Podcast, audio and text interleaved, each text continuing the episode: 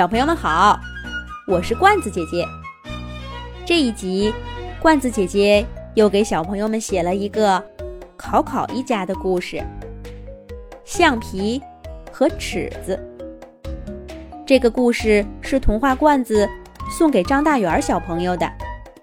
罐子姐姐想对大元说：“你是一个二年级的小学生啦，要好好学习，照顾好妈妈哟。”开学了，昏昏沉沉的睡了一个暑假的文具们，从抽屉里爬出来，伸着懒腰，要跟考考去上学了。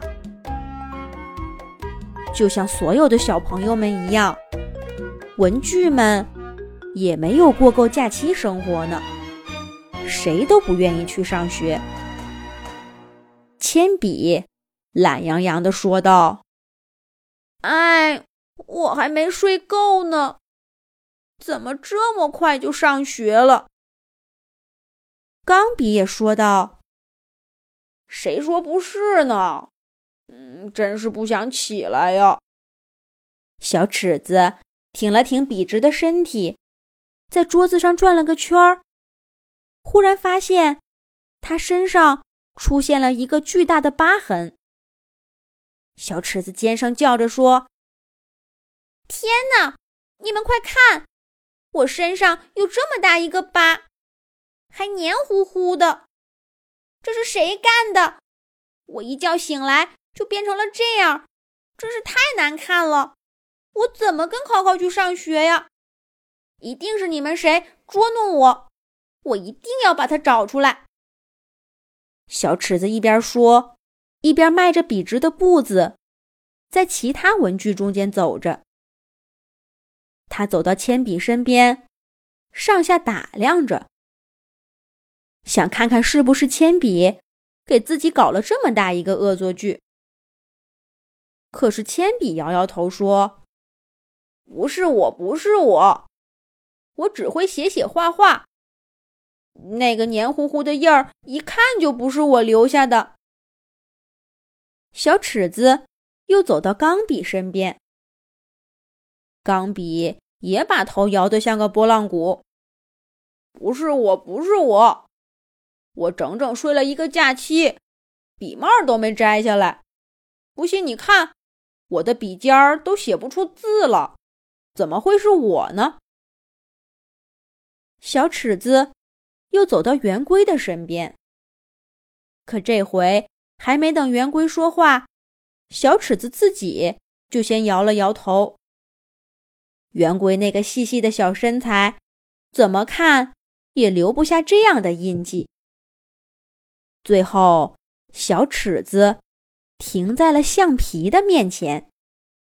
橡皮正抱着胳膊喊冷呢，好冷啊，好冷啊！我的塑料外衣去哪儿了？哎呀，真是冻死我了！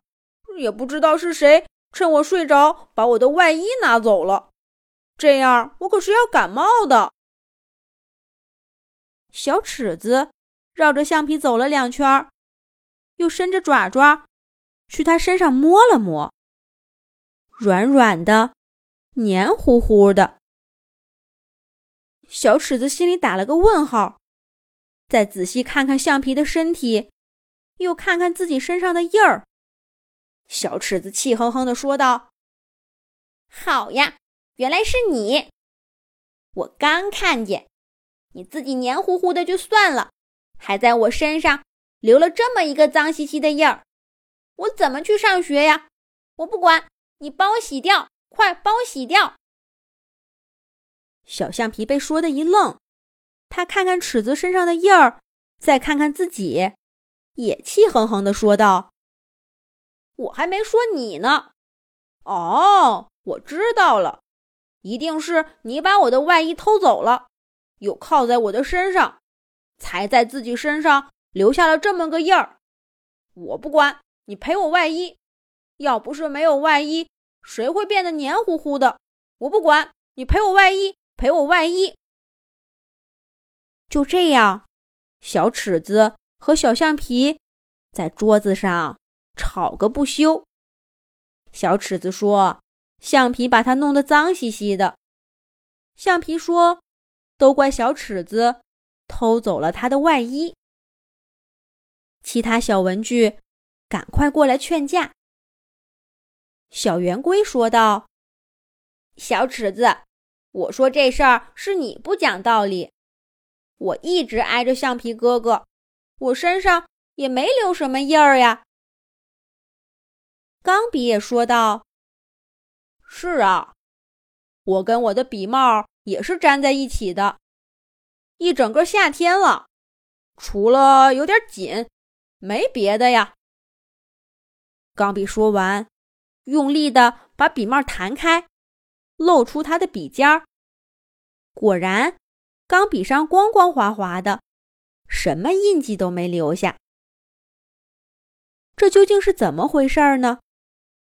所有的文具都睡了一个暑假呀，为什么就只有橡皮和尺子变成了这样呢？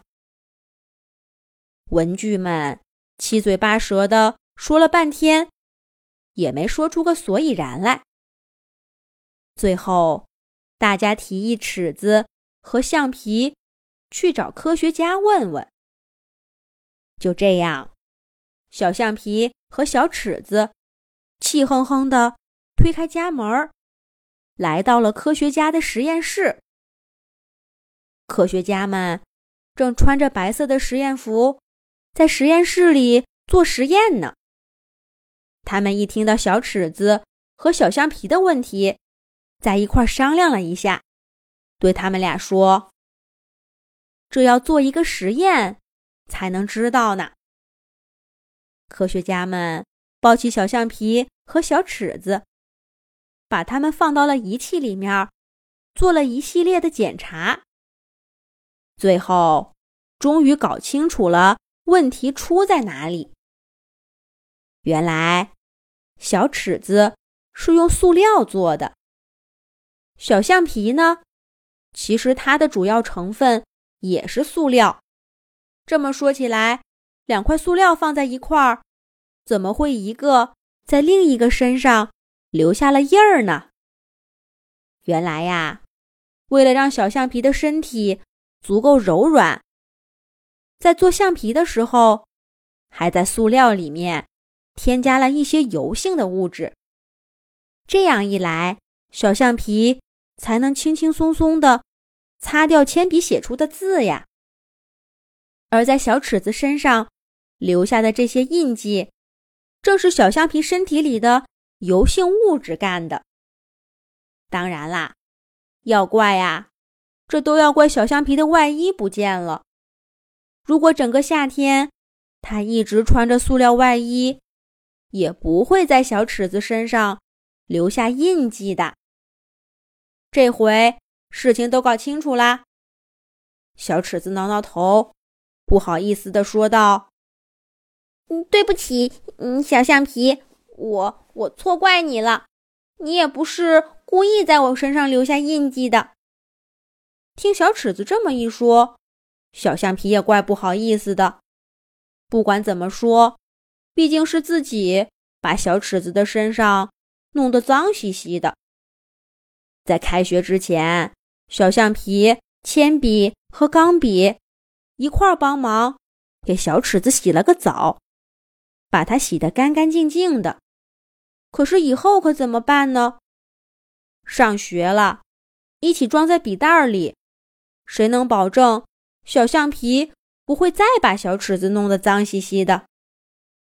文具们一块想了半天，终于想出了一个好主意。科学家不是说，只要小橡皮乖乖地穿着塑料外衣，就不会再把小尺子弄脏吗？于是，他们让铅笔给考考小朋友写了一张小字条，放在桌子上最醒目的位置。上面写着：“为了文具的身体健康，请给小橡皮穿上外衣。”爱惜文具的考考小朋友看见了这张字条，一定会按照字条上说的去做的。以后啊，小尺子再也不用担心会被橡皮弄得脏兮兮的，而小橡皮呢，也不用再担心因为没有外衣而被冻感冒啦。